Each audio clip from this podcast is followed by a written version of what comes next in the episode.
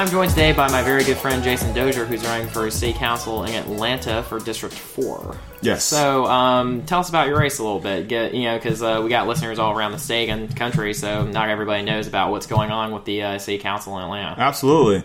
Uh, so first, I will say, if you don't know anything about Atlanta politics, know that there are fifteen city council seats. Twelve of them are divided into districts of about forty to forty-five thousand residents, and I'm uh, running for District Four. And District four includes some of Atlanta's most historic communities. So uh, if you know where Underground Atlanta is, where I feel like most people know where Underground Atlanta is, the World of Coca-Cola and Centennial Olympic Park, it extends from that side of the city all the way down towards Fort McPherson. So central southwest Atlanta includes neighborhoods like downtown, south downtown, Castleberry Hill, Mechanicsville, West End, Atlanta University Center, so Morehouse, Spelman, and Clark Atlanta University are all in the district.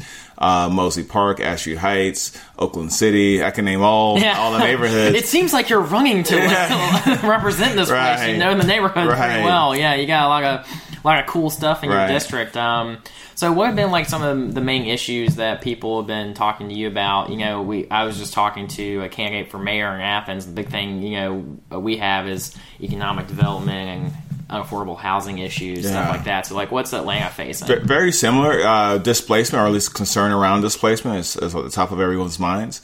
Uh, Atlanta, like I said, we're, these are some of the most uh, historic communities in the city, but these are also some of the most vulnerable communities in the city.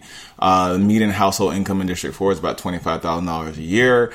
District, or sorry, zip code three zero three one zero. Uh, most of that zip code is in District four, and that was the second hardest hit zip code during the, the bottom of the uh, market crash in two thousand eight in the entire country. So when we have a mixture of low income with a mixture of uh, house foreclosures, with a mixture of now uh, rapidly gentrifying communities, you get a volatile mix where a lot of residents can't afford to live in these communities that they've been in for the last thirty, forty years.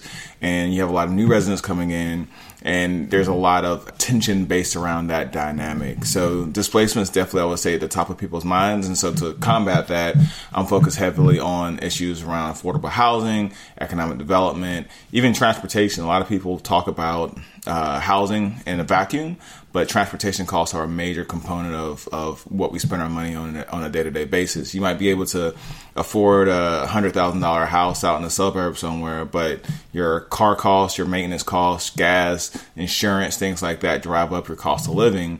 Whereas historically, if you're in a central city, you have access to public transportation, your transportation costs are low. So it balances out, or at least historically it has balanced out.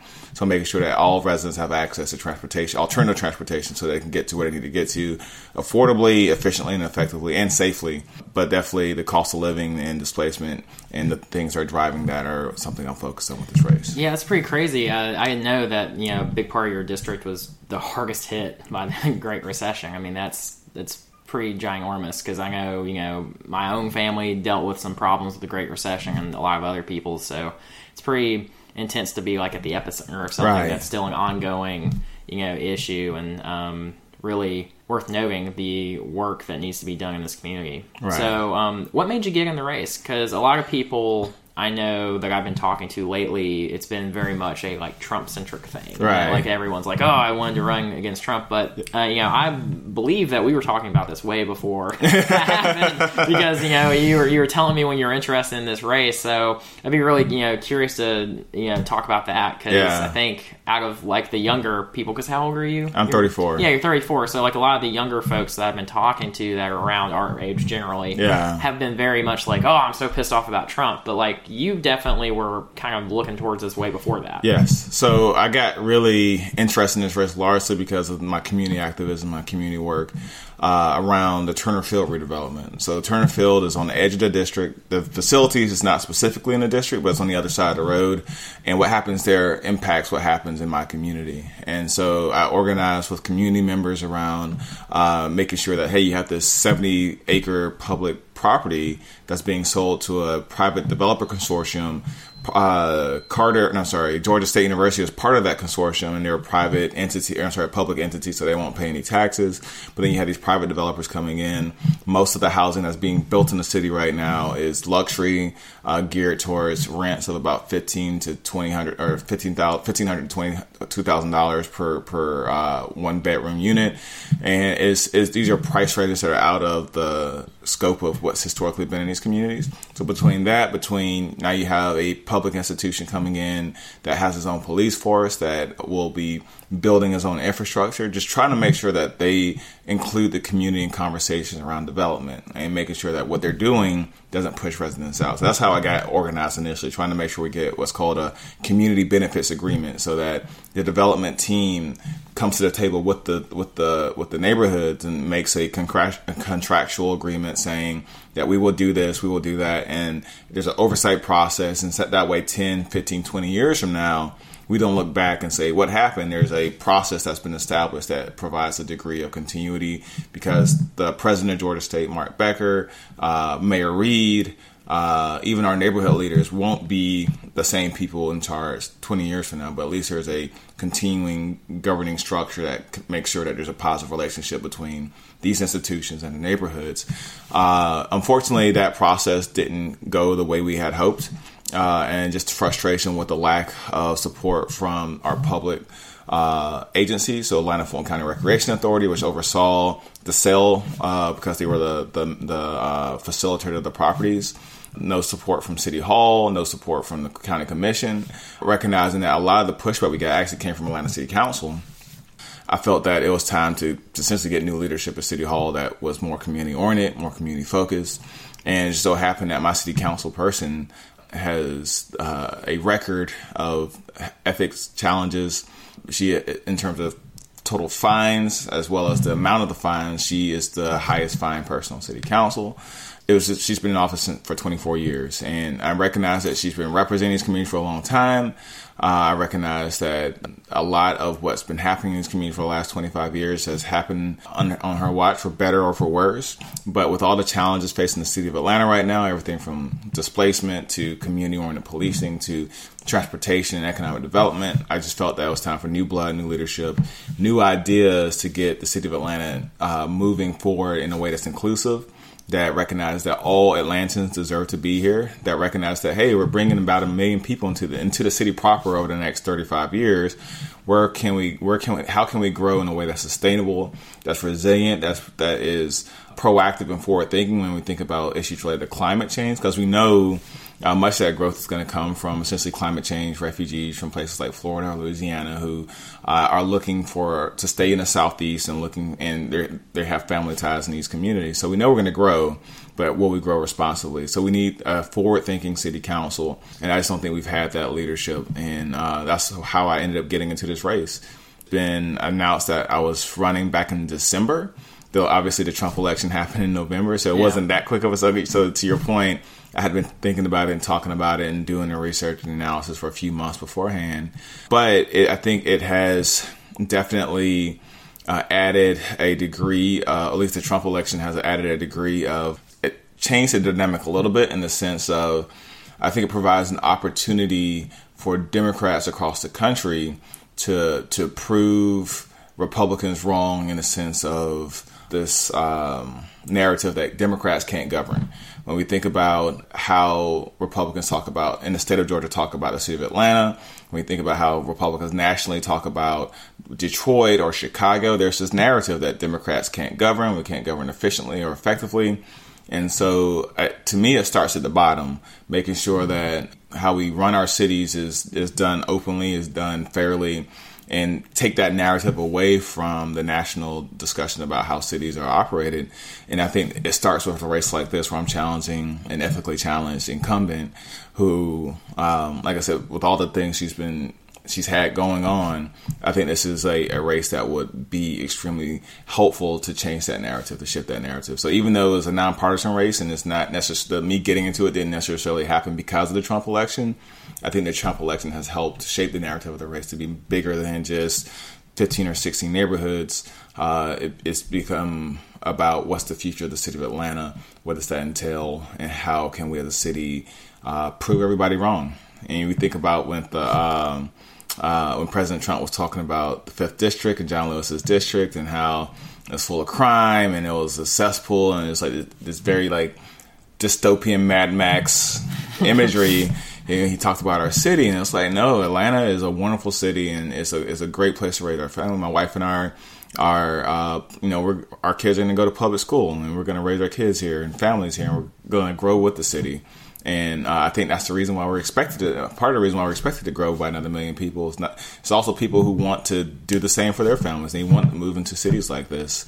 And I, I'm just, I'm just, uh, I'm excited about the race because of that. And I think we'll be successful because of that. Yeah. And there's definitely a lot of, um, to unpack in what you said. But the first thing I, I do want to hit is that one, one thing I've noticed when I talk to people about local government is that they're, view on local government is very much Parks and Rec. You know, that, like, everyone thinks that like it's Leslie Knope, and it's, you know, and then that's how it all works, but that's definitely not how it works. And right. So sort of like, what is your experience of like what local government can do in Atlanta and like what the importance of it is? Yeah, I think most of the issues that people have with government in general are people shaking their fist at Washington, but I think that local government impacts your day-to-day life much more um, immediately than anything that happens at Washington, in Washington, D C. And I think about uh, everything from trying to get speed humps in your neighborhood so that we can get people slow down because we have kids playing in the streets, or how we do policing in our communities and making sure that police officers are more part of our community. That's like, those are day-to-day things that impact your day-to-day life. Transportation, making sure that the bus is on time so that you can get to work, to even picking up your trash or your recycling.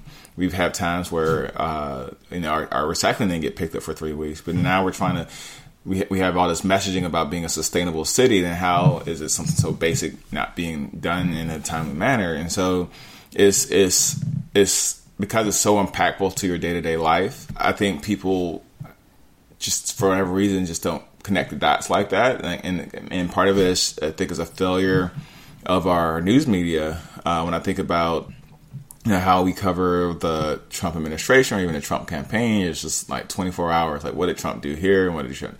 And I get it now, especially now he's president. And I recognize that, you know, I don't want to say we're on the brink of a nuclear war with another country, but it's definitely. There's definitely this a sense of malaise around the country about how yeah. the administration is conducting itself. Plus, but, there's a you know an instance of just like you wake up every day and you're like, what's he gonna do? Exactly, exactly. But conversely, I, I think that there hasn't been any conversation as far as the the meat and potatoes of what's happening at the local level. Right. I, and there's a lot of there's the the mayoral debates get covered. In, in some capacity, there's a lot of uh, stuff in the A J C about the polling and this, that, and the other. But the city council level, there's been no media coverage about city council races. There's been no, very little media coverage about ordinances that city council have, has attempted to pass over the last couple of years, except for the uh, rescheduling of marijuana. Uh, that's about the closest I've seen to to any sort of regional or citywide press covering something happening at City Hall. And these are, like I said, these are issues that are truly important to people's day-to-day lives. And so I think there's been a failure of the press over the last couple of years, especially, where there's they just kind of removed themselves from the local political debate, local political discussion. I think you've seen that with the fact that A J C no longer endorses mayoral candidates or city council candidates, when historically they've done that until I think I think they decided to stop doing that with the last uh, uh, citywide elections. Yeah, I didn't even know that, yeah.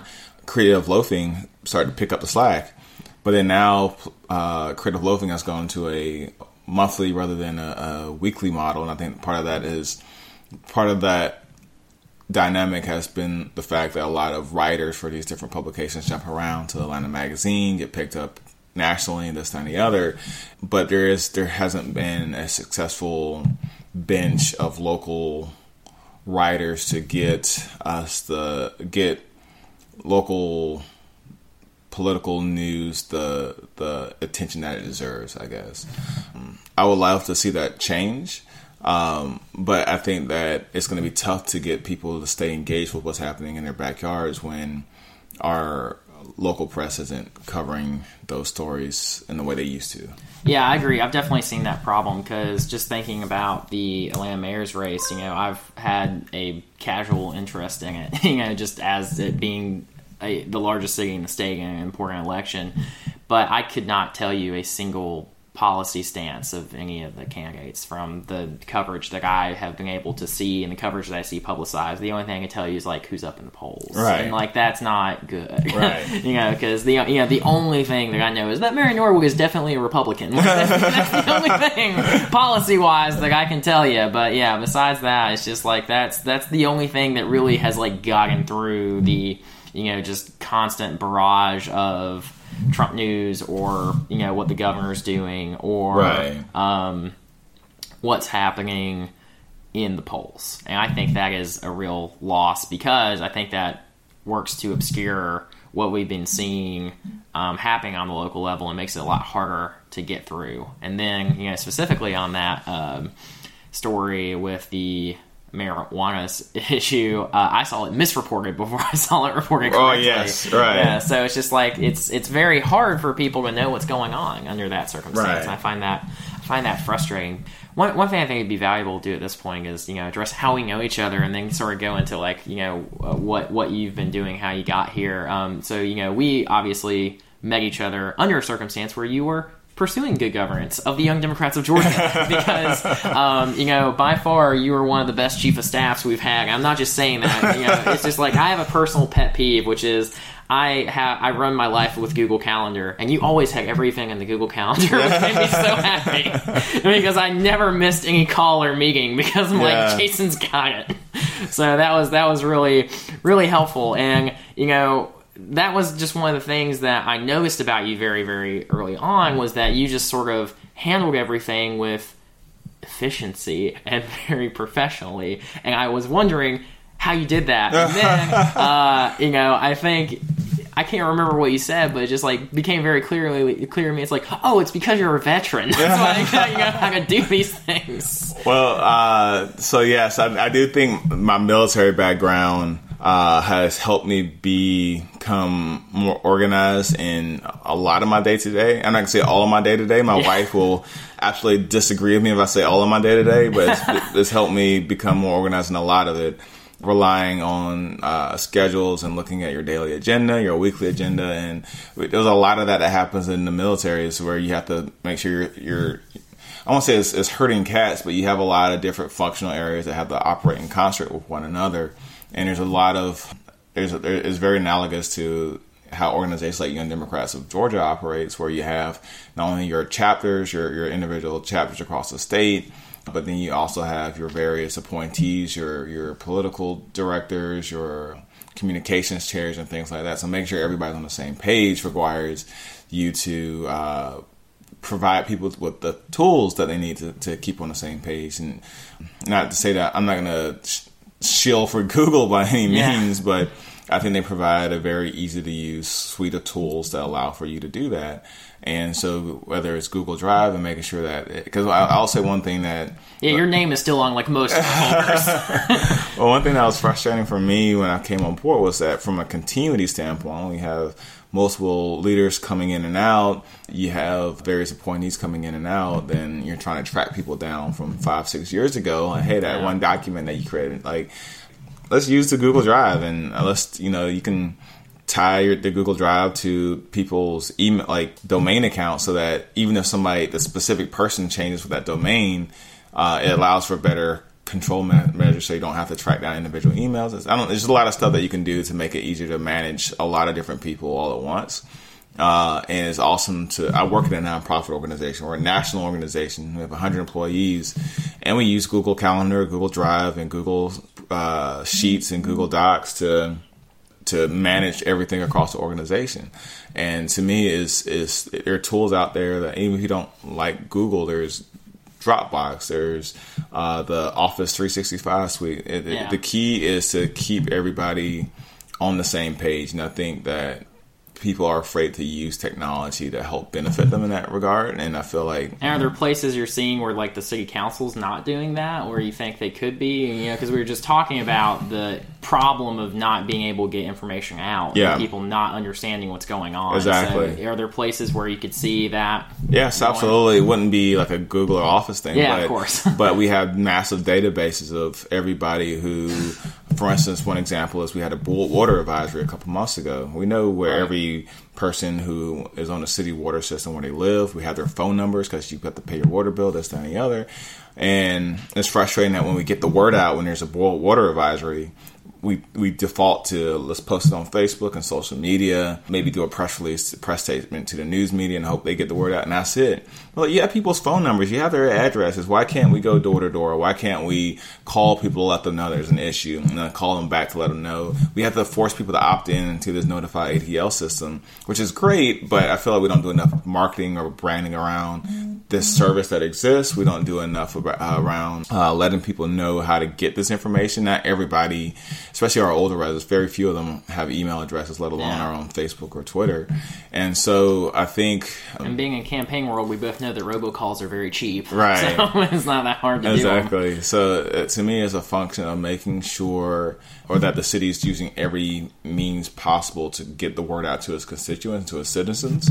It's even like when there's, when there's a community meeting down the street, is uh, it's not hard to canvass the community, go door to door, let people know what's happening and how to get involved in the process, and, and making sure that's a priority from a budgeting standpoint, because I get it, there's personnel challenges, there's there's funding challenges, but prioritize that in the budget process to make sure that, that people are getting adequate community engagement whenever decisions are being made. I think that's one thing that we we have to do better as a city, is making sure that communities have a voice in this process. You can't just say, oh, well, there's a, there's a meeting. We posted a we, we we had a public posting at City Hall. You should have known about this meeting that affects your day to day, especially when people have work and this, that, and the other. Even basic things like live streaming, more than just City Hall uh, meetings, live streaming committee meetings, live streaming M P U meetings, and all these different layers of governance that exist in the city of Atlanta. Try to get help become get people more engaged in the process, and so I think. Uh, recognizing that we have these databases that exist already. Like I said, we know where people live. We know what their phone number. We know how to get a hold of them. Because if you don't pay your water bill, you better be sure that the city's going to come after you. Right. Uh, let's be proactive in getting information, the right information to people.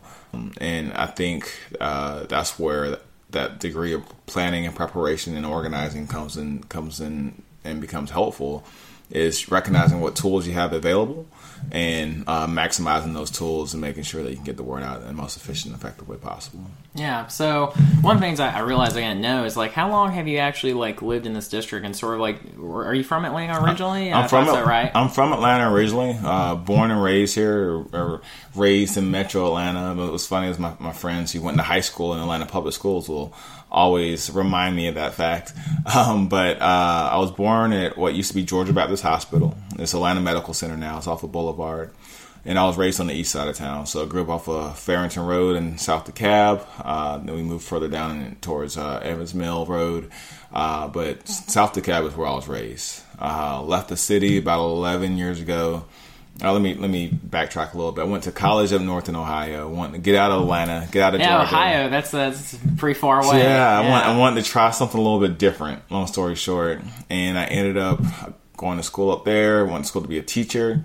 Recognized that teaching was not my forte. I came back home to Georgia and ended up working in a warehouse for a year, year and a half, uh, and then I started going to the military because I didn't know what I wanted to do with myself and what I wanted to do with my life.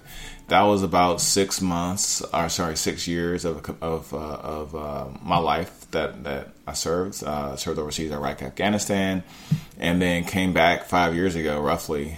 Kind of hit the ground running. I, I, I found my purpose. I wanted to come back to my hometown and make sure Atlanta stood the test of time. I'd, I'd been in places like Baghdad and Kabul, and these cities had been on this earth for two thousand, three thousand years, and Atlanta has only been around for one hundred fifty, one hundred sixty, so what would be around the next one thousand years? And so I wanted to make sure I grew my city, or helped grow my city, in a way that would allow us to stand the test of time. Moved to Athens for a year, went to grad school at University of Georgia. Go Dogs. Uh, go Dogs. uh, and then uh, moved back to Atlanta uh, in two thousand twelve. Yeah, I've been in this community for about two years, about two years now.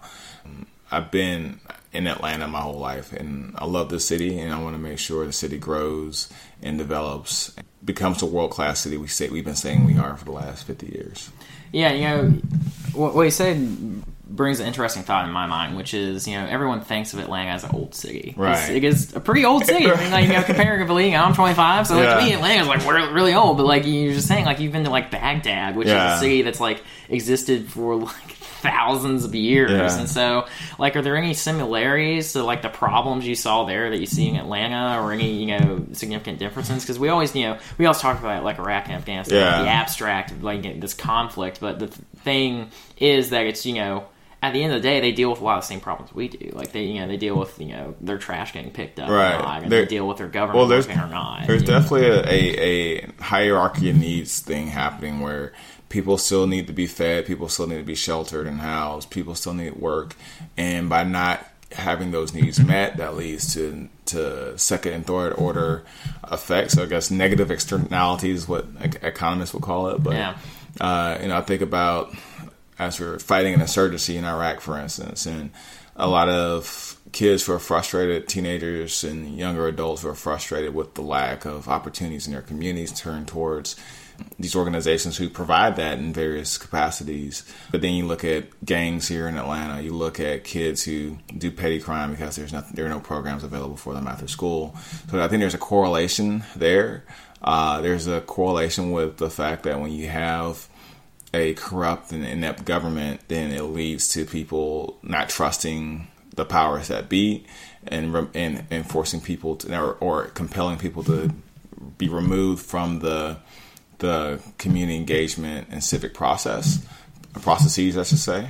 And I think I see that happening here, where people feel government is ineffective, doesn't work for them, so they don't vote, they don't go to community meetings because it's never government's never worked for them. And so uh, it's, it, I think those are really where those the bigger parallels are. The extremes are completely different. I mean, yeah. uh, the the scale is quite significantly there, different there of the problems right. you're facing. You know, but I, th- I always look back on my experience in Baghdad in particular. That's being you know what happens when that's what happens when you have a government that is corrupt, and that if you let corruption and bribery go and let and let it. continue to fester, you know, then the, the second and third order effects of what you see in back or what you see in Baghdad. And then here in Atlanta, we're in the midst of a bribery and corruption scandal at City Hall. Two people have already gone to jail. There's uh, there's been a lot of press about the, these these contract procurement processes, and um, that's I think those experiences that I've those experiences that I've had overseas have impacted my viewpoint about the need to have independent ethics review processes, and making sure that we have transparent government, and making sure that we post checkbooks level spending online so that the world can see where all of our money is going and where our priorities are being being uh, placed. And those specific policy recommendations or policy positions, like I said, I'm passionate about them because I see I've seen what's ha- what's happened in other countries where they failed to get it right, or because of the power vacuum that we help create, we see the extreme of of of them being unable to get it right. That's that's really, like I said, impacted kind of my worldview on those sorts of issues related to transparency and ethics in government. What what do you think makes has made like the city council get to this point where the corruption is so prevalent? Because you know that is sort of the you know, running joke almost about Atlanta and DeKalb. Yeah. And, you know, half of the people end up in jail. Like, why Why is that, like, culture there? You yeah. know, and I say that as someone who's very, very ignorant, you know, to Atlanta city politics, because I'm from South Georgia originally, and yeah. I've only been in Athens, so I've not done the d- deep dive that you've done. Yeah. So it's just like, is there something that you think is making it prevalent, you know, or is it just a couple bad apples that get blown out of proportion? I think it is a mixture. I think there's a lot of people at City Hall who are are passionate about public service, or passionate about giving back to, in many cases, they're Atlanta natives who want to give back to a city that helped raise them. And I see the same thing even for elected officials. A lot of them are people who are passionate. They may not be effective in what they do, but they're passionate about the work that they do. Right. And I think those few bad apples um, definitely cast a huge shadow on the city entirely. I'll, I'll also add, though, that those few bad apples are allowed to exist, because as a city, I don't think we take those issues seriously enough across the board. Uh, I think City of Atlanta has a nepotism problem, meritocracy in terms of of uh, hiring from the outside, especially. But I think that these things aren't valued in a way that they are in other cities, and so it's a lot of who you know versus what you know. Um, I think that Atlanta has a problem with, and from a uh, the city of Atlanta has a cultural issue related to. In different departments, I, I'm not going to say it's across the board, but certain departments like watershed is notorious for being uh, ha- having a bad internal culture, which has pushed a lot of people out. I hear stories about bullying and this, that, and the other. And a lot of that has to do with the nepotism conversation that I brought up before. But I think for for for too long, the city has turned a blind eye to those things. It's like, hey, as long as the basic, the very min- basic minimum is being done, then everything's fine. The city's doing its, its job, but. One thing I've always advocated for is investing in more training and better training for employees. Uh, I'm a big believer in second chances. So I'm not, I don't think we should fire everybody overnight in a right. clean house, but I think professional development training related to customer service or ethics or things like that, I think you can help strengthen the, the systems that have already existed and are already in place. And so I, I don't think that it's so bad. If it was, if I don't think we're as bad as some of our sister jurisdictions. I'll put it that way. I don't think Emory would be clamoring to join the city of Atlanta if we were as bad as our sister jurisdiction. But we do have problems, and I think they're solvable problems. But I think that also requires a uh, focused investment from city council and city hall in general to make sure that we can address those problems. Nepotism and culture are, I think, the two biggest issues that we're we're running into in City Hall. Yeah, so, you know, let's assume you win, and then we have this conversation again if you're running for re-election or you're on your way out. You know, what what would be the things that you hope you could have accomplished for your community and, you know, the changes you would be yeah. seeing? Uh, one is helping to enact a robust suite of policy tools to allow for people to... to be more resistant to the effects of displacement. Right. It's a very word salad thing to say, yeah. but I, I, I'm a big believer that no individual policy is panacea. No one policy is going to be a cure-all for, for uh, any sort of issue that we face in the city. But I think that while working in concert, I think we can make a big dent into the negative effects of, of gentrification, negative effects of Uh, the affordable housing issue that we have in the city.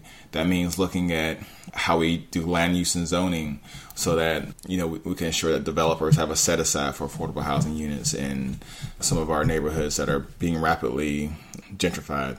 That means make sure we invest in community land trusts so that publicly owned land that exists, we can sell it for a dollar to a community land trust or land uh, land bank, and that, that we can invest in those programs so that they can stabilize land costs in these communities so that people can live in homes affordably. That means investing in homeowner assistance programs so that people who are renters have a pathway to homeownership.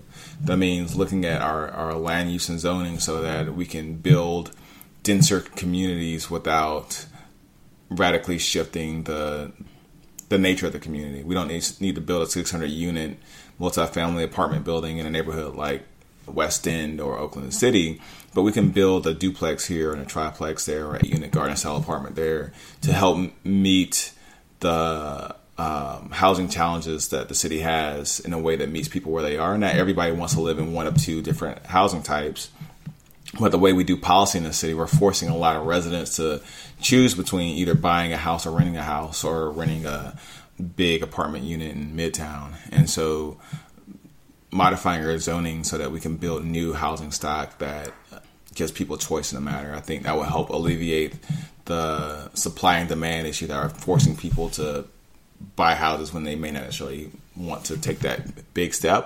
Yeah, not the most articulate way to put that. Well, but. yeah, but I find I find it really interesting because it's like Athens has a very similar problem, and the, the parallel that I see between the problem that Athens has and the problem that Atlanta has is it seems. When I look at other cities that are in the South that are like comparable to uh, both cities, there's a lot of conversation about like their twenty-year plans. You know, like their you know the plans that they came up with like in the nineties that they're now seeing the dividends of. You know, like cities that you know like Houston and Durham and then you know Raleigh that like decided a long time ago, like, we're going to just invest a ton of money in our transit, and you're going to be able to ride a train everywhere. And, right. You know, like, and the zoning's going to be far more dense and stuff like that. And you're like, they're seeing the dividends of that. Do you have any inclination of why it's been so hard for these major Georgia cities to come up with these plans and follow through on them? Because, yeah. you know, at least on the Athens side of the conversation, I know we have plans out the wazoo. We have a billion plans, yeah. but we've never implemented any of them, and we're constantly planning to plan about planning planning commissions, you know. Right. Like that's that's the sense that I get. And I've just never really understood what the hesitance has been to, like, come up with a plan and have a leadership team that's like, we're going to push this plan really hard and yeah. get it done, because I have no idea what the future of Athens or Atlanta or any of the other major Georgia cities are beyond we have problems and we should fix them. Right. Like, there's no, like, we're going to do X, Y, and Z to fix those problems. Yeah. Well, here in Georgia, a lot of that has to do with the fact that Georgia is a very property owner-friendly state, and so that limits the amount of tools available to our cities to address things in the way that they've done up north in New York and Chicago related to... Like, I talk about inclusionary zoning, and that's essentially... Through our land use ordinances, we say that, hey, developer, you have to have a set aside for affordable housing units in your development. The jury, the jury's still out as whether we can do mandatory inclusionary zoning, saying that any development in this city that you have to have a set aside, because then the state of Georgia says, well, that's uh, takings and that's illegal, and so uh, then you have to incent those developers with something to help encourage them to do that. You can't do rent controls here in the state of Georgia. Uh, you can't, with, with code enforcement and blighted property, one thing I didn't talk about, with like where I said no policy is par- one policy is panacea, there's a lot of vacant and blighted buildings in Southwest Atlanta that could be homes for people five, ten years, even next year if you get the right investment to those properties. And so... Uh, and a quick pause there, because blight is a term that is, like, used a lot, but I don't think people actually know what it means. Yeah. And I just, I was looking over one of your yard signs, you yeah. have fight blight on it. So, like, what is blight? As someone who has, is so bold to put blight yeah. on their yard signs, Pe- what is blight? Pe- people who live near next to blight know it. It's like, yeah. you know when you see it. Blight is, uh, if you think about a house, that's the best example of a house that's, like, has a hole in the roof. It's unoccupied. It's boarded up. The grass in the front is yay is as high as a person. Right. Uh, that's those are the more common examples of it that you see. Um, it's typically, essentially, the, the best way I can play, put it is a it's a derelict structure that hasn't had the necessary maintenance or or love and attention that it needs to be habitable. There are a lot of those structures exist in our communities in Southwest Atlanta. Like I said, a lot of it is a function of the housing crisis. A lot of foreclosures happen. Uh, a lot of those properties got snatched up by banks, by individual investors, and people have just sat on those properties for the last uh, ten years and not putting any money in. They're essentially waiting for the land values to appreciate and then full tear down and rebuild another property on top of it. The policies in the city, or sorry, in the state around that are very, like I said, a very property owner oriented state, and so. Even if there's a code enforcement violation, because clearly these properties are, are violating code, yeah. the city can only fine them up to one thousand dollars, I think is what the number is. But uh, typically there's a one hundred dollars fine per violation, and it mm. takes about three or four months per violation. The, the city doesn't do enough follow-up with each of these properties to keep citing them. If I'm just sitting on that property, one hundred dollars is nothing, and probably right. I'm not even going to pay it. I'm just going to wait until now. So there will likely be then become a lien on my property, but only one thousand dollars when I'm selling this property for for cash to somebody else, and they'll pay it outright. And it's, long story short, it doesn't do enough. What we can, our fine structure, our code enforcement structure, doesn't disincentivize disincentivize the maintain, maintaining of these sorts of properties all over the city. Whereas I feel like in other states and other communities, they're able to, to maximize the use of these properties because you have fine structures in place. You have criminal prosecution opportunities in place for people who don't address these things. And um, so that means that the city needs to lobby the state to gain additional powers to effectively address these situations. And I don't think we've done enough of that. Yeah. So two two more policy issues I want to talk about, that because they're the only two that I've seen actually break through that, you know, media dark zone about the, you know, city of Atlanta politics. Uh, the first one is, I know that Mayor Reed had said that he, he wanted to make Atlanta one hundred percent green energy mm-hmm. by, what was it, twenty, twenty thirty-five. Yeah, twenty thirty-five. So what do you know about that? How likely do you think that is to be? I imagine that you agree with that policy. I agree, I agree with that you. policy. I don't see it as being... Fe- so the, the I think it was twenty twenty-five for all city property, or twenty thirty for all city-owned properties, and right. twenty thirty-five for all... Of the city, right? All of the city. I think the former is doable because the city has a lot of control over how properties are run, the, the, from an energy efficiency standpoint, basic things like chasing L E D to even installing solar panels and things like that. City has a lot of, uh, of um, oversight on those sorts of things. As far as pro- uh, everything being city, I think that's a wonderful goal, but I don't, unless we put money behind it to help subsidize the installation of solar, or even just basic things like helping people capture stormwater runoff or things like that, unless we are putting the money behind a funding or financing structure in place behind it. I don't think that the city will get to that overall goal in that time period as far yeah. as like the from the privately owned properties. But I think that also means working with partners and being proactive with working with the Coca-Cola of the world and the U P S's of the world and the major real estate holding entities in this city to, to just from a civic, a corporate civic, um, companies just being good neighbors and, and, uh, leveraging those relationships to make sure that they're on board and they're encouraging, they're upgrading to lead standards and this, that, and the other. Um, so I think that's part of the equation as well. It's not just the city saying you have to do this because we won't be able to do that with our with our private partners, but working with our private partners and getting them on board. It's the same thing with uh, when we talk about inclusion and tolerance for the L G B T community here in the city. City leaders are extremely, the city as itself has taken a stance that we are going to remain a beacon of tolerance in the state of Georgia for the L G B T community, even though we've had issues with related to policing and this, that, and the other. But as a city as a whole, that's kind of been our vision. And I feel like our business community has bought into that as well. And you see the pushback that we had with the R I F R A legislation that right. has been attempted to be passed it's at the Gold Dome. Uh, I, it's that sort of relationship where you partner with the business community to have a larger vision as far as what the city could or should be doing with these particular types of issues. And so, yeah, I think that's that's the way to do it. I don't see it being feasible to say that, hey, every office building, every homeowner, you have to, you're, you're going to be one hundred percent renewable right. when there's no incentives or subsidies behind it. It's just going to be tough. Yeah.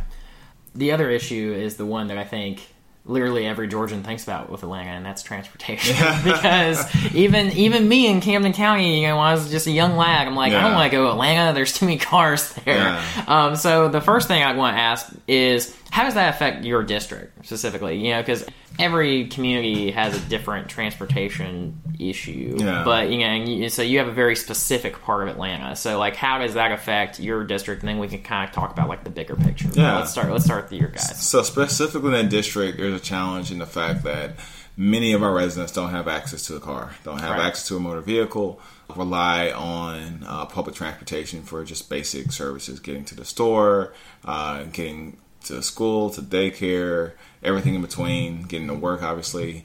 Uh, it's even a bigger issue when you consider that there's a number of jobs training training programs that exist in the city of Atlanta, that exist in the state of Georgia. And even for, so for, there's an economic development argument to be made that if, if people aren't able to get to where they need to get to, then, then we all suffer, our community suffers. So that's where I think there's a huge gap because so many people, forty percent of our residents in Southwest Atlanta are, fall under that umbrella. And if we don't continue to invest in transportation, alternative transportation opportunities for these folks, then they're going to get left out when all this, this change continues to happen in the city. Um, and so for me, that means investing in basic things like bike lanes and sidewalks. It means investing or partnering with MARTA so that we can upgrade our bus infrastructure. Our bus stops are just, right now just a pole in the dirt with a little MARTA flag on it. Well, let's build more bus benches and bus shelters so that people can take public transportation with dignity. So it encourages more people to take public transportation because congestion is going to be the, there's always going to be congestion. Uh, it's always going to be getting worse. It's always going to be right. Is is like New York and London have world class public transportation infrastructure, but they're always congested in terms of vehicle transportation. Mm-hmm. That's the nature of the beast. Every city in the world has. You think of cities in China where they're spending billions every year on upgraded transportation infrastructure, and vehicle congestion still exists. Congestion is always going to exist, so let's invest in the alternative so that people can get to where they need to safely, efficiently, and effectively.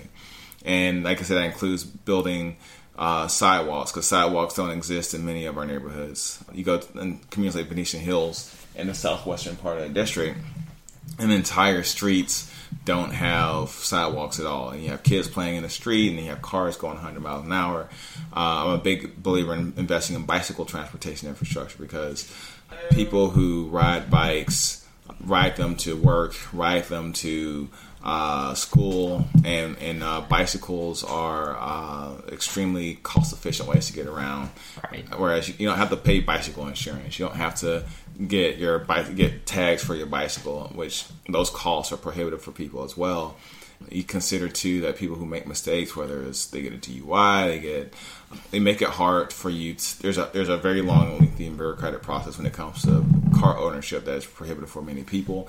So let's invest in those alternatives so that people can get to where they need to get to uh, in a safe and efficient, cost-efficient manner. And I think that's where the city played a role in that discussion. Yeah, I'm, ha- I'm happy you bring up the bike thing, because I don't think anybody would think, like, people bike around Atlanta. Yeah. You know, like, just from driving, you know, my drive here to your place was just, like, almost exclusively on the interstate. We're, so it's just, like, you'd never, most people, I don't think most people would ever think that, like, bike lanes are something that people in Atlanta could actually use and want. And the well, sidewalk thing, too, is yeah. also one that does not come up. Well, I think it's one of those things where if you build the infrastructure, you encourage more use of it. Right. Right. Right now, I mean, I've biked in Buckhead before, which is interesting. It was an interesting experience, but but it's just a matter of building infrastructure so that people can do it safely, because then it's going to be, you're encouraged more use. The same thing is, is, is that, that logic works the same way as it does with the widening highways. Is right now, if I were to make the connector twenty lanes across, which I feel like we're almost there at this point, yeah. that will reduce congestion for a while, but it encourages more people then to drive down the highway. Go, oh, look right. how easy this is. And then boom, it's called induced demand. Right. So it's the same thing with bicycle infrastructure. If you make bicycle infrastructure, pedestrian infrastructure more ubiquitous and safer, then it encourages more people to use the infrastructure that exists. And I think that's the way to go with future infrastructure investments in the city. Yeah, so any uh, any thoughts on just sort of the bigger picture in Atlanta? Uh, yeah, I, I think uh, we need to do better, do a better job of lobbying our state legislature to to make sure that we can get everybody on the same page when it comes to transportation. I think many, especially Republican legislators, are starting to see the light. Surprising to see people like David Ralston are coming out in support of investing in public transportation, because essentially we've now that we, especially the, I feel like the Amazon H Q two thing is kind of the, the wake up call, is that there's a direct correlation between transportation and economic development. Right. We want to attract new business. We want to attract new uh, just just that the that that windfall that comes from that, and transportation is the best way to do it, and public transportation is the best way to do it. Until we get our regional, we have what fifty something semi-municipal jurisdictions in Metro Atlanta. We need leadership from the state to get everybody on board when it comes to uh, investment in public transportation. The piecemeal approach that we've been doing for decades, I don't think is ineffective, or is I don't think it's effective. I'm glad that the city of Atlanta voted to increase the the sales tax to fund an additional two point five billion dollars in MARTA expansion here, specifically in the city of Atlanta. A lot of people that ride MARTA ride up to Alpharetta, ride up to Roswell, have to do a transfer to get to Cumberland, have to do uh, a uh, transfer to get to Lawrenceville or Norcross, and so there has to be a regional, there has to be regional, better le- regional leadership from the state to make sure that all of these different jurisdictions are on the same page. This is probably going to be one of the most important elections we've ever had. In yeah, Atlanta, do you, you want to talk? Do you want to talk about like your opponents and anything that you think? You know, not specifically, just yeah. like what differentiates you. So this is one of the most important elections that we've ever had in the city of Atlanta. Uh, we have we're going to have a new mayor. We're going to have a new city council president. Seven of the fifteen city council seats are open. The other eight of, of the other eight, seven have challengers. So we're going to have a brand new and more independent city council. And so that's why it's important that we get this right, particularly with this election, because District four, like I said, has some of the most vulnerable citizens in the city of Atlanta. We have a lot of new residents. I'm a big believer in development without displacement. I'm a big believer about mixed income communities. So I welcome new residents, but I want to make sure that the older residents also have a seat at the table. That's why for my elections, it's important to get it right. And I think that for me, my individual experience, my individual skill set makes me uniquely qualified to take on those challenges on day one. I served in the Army for six years, served in Iraq and Afghanistan, I served as a platoon leader, served as a staff officer. So I know what it's like to operate in a situation where people's lives are on the line, people's quality of life is on the line as well, and then trying to make decisions to help benefit communities that have been um, maligned and discarded and disenfranchised for, for, for, for generations in some cases. So I know what it's like to try to deliver services in that regard. I'm a director at a national nonprofit organization, so I know what it's like to manage, oversee large-scale operations that impact people's ability to find work, people's ability to be successful in the job market. Uh, and I just... I have a wide range of experience to do that. I've also uh, have a strong community resume, trying to fight for people and trying to keep them from being displaced, trying to make sure we have better community policing in our neighborhoods. I was the vice president for our neighborhood association. I was on the steering committee for the Turner Field Community Benefits Coalition. And I think that vision has resonated with many of our more established institutions that have existed in the city and the state for some time. I've been endorsed by the I B P O, the Police Officers Union. I've been endorsed by the I A F F, the Firefighters Union. I've been endorsed by A F S C M E, which is the largest public employee union in the country. The, I've been endorsed by the Georgia Association of Black Women Attorneys. I've been endorsed by the Georgia Stonewall Democrats. Um, been endorsed, I, uh, the, our business community through uh, what they call the Committee for Better Atlanta, evaluated every single candidate for mayor, city council president, city council, and we were rated, I was rated the best qualified candidate in the District four race. I had the second highest score out of sixty-one people running for city council across the city. And so the work we've been putting in, the conversations we've been having, the ideas that we brought to the table have resonated. We've been validated in terms of our vision for Atlanta, and I hope our voters recognize that when we go to the polls on November seventh. Yeah, well, the thing I always like to wrap up these conversations with is I like to do what I call flipping the table and have you ask me a question. So now you get to be interviewer and ask me something. How easy was it for you to get here from Athens this morning? I see, that's a great question, actually, because you probably think I took three sixteen, but I didn't. I take I twenty. I take okay. this, like, long, you know, right way around and Conyers and Winder. I go through that way because the fact is I know had I gone through three sixteen, that's one of the most dangerous roads in the entire state and country. There's mm-hmm. an average of two wrecks a day there. I've almost fallen asleep in my car only two times, and both were on three sixteen. Right. And it's like a very boring route, and there's so many stops, you know, stoplights and all that kind of stuff. And then I know that instead of being ten minutes late, I probably would have been twenty minutes late right. when I took there because the traffic is always congested and unpredictable and just stressful. Right. Um, so in that sense, I already had to take a less direct but usually quicker route by taking I twenty. And then when I did do that, it was not as bad, but it, you know, it was still pretty heavy traffic, and it would have been a lot better if I could have just ride a train. Yeah. So I could have done something besides be in my car, uh, get frustrated trying to get here.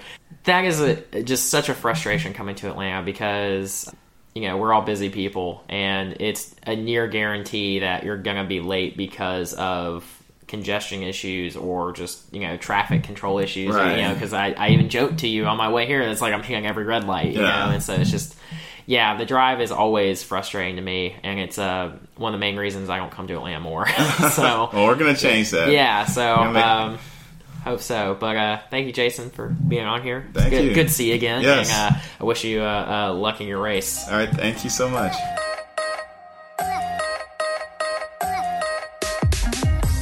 That's our show for the week. If you like what you heard, share the show with a friend and go over to iTunes and give us a rating or a review. It really helps other people find our show. We'll be back with another episode of Peach Pod next week. Until then, take care, y'all.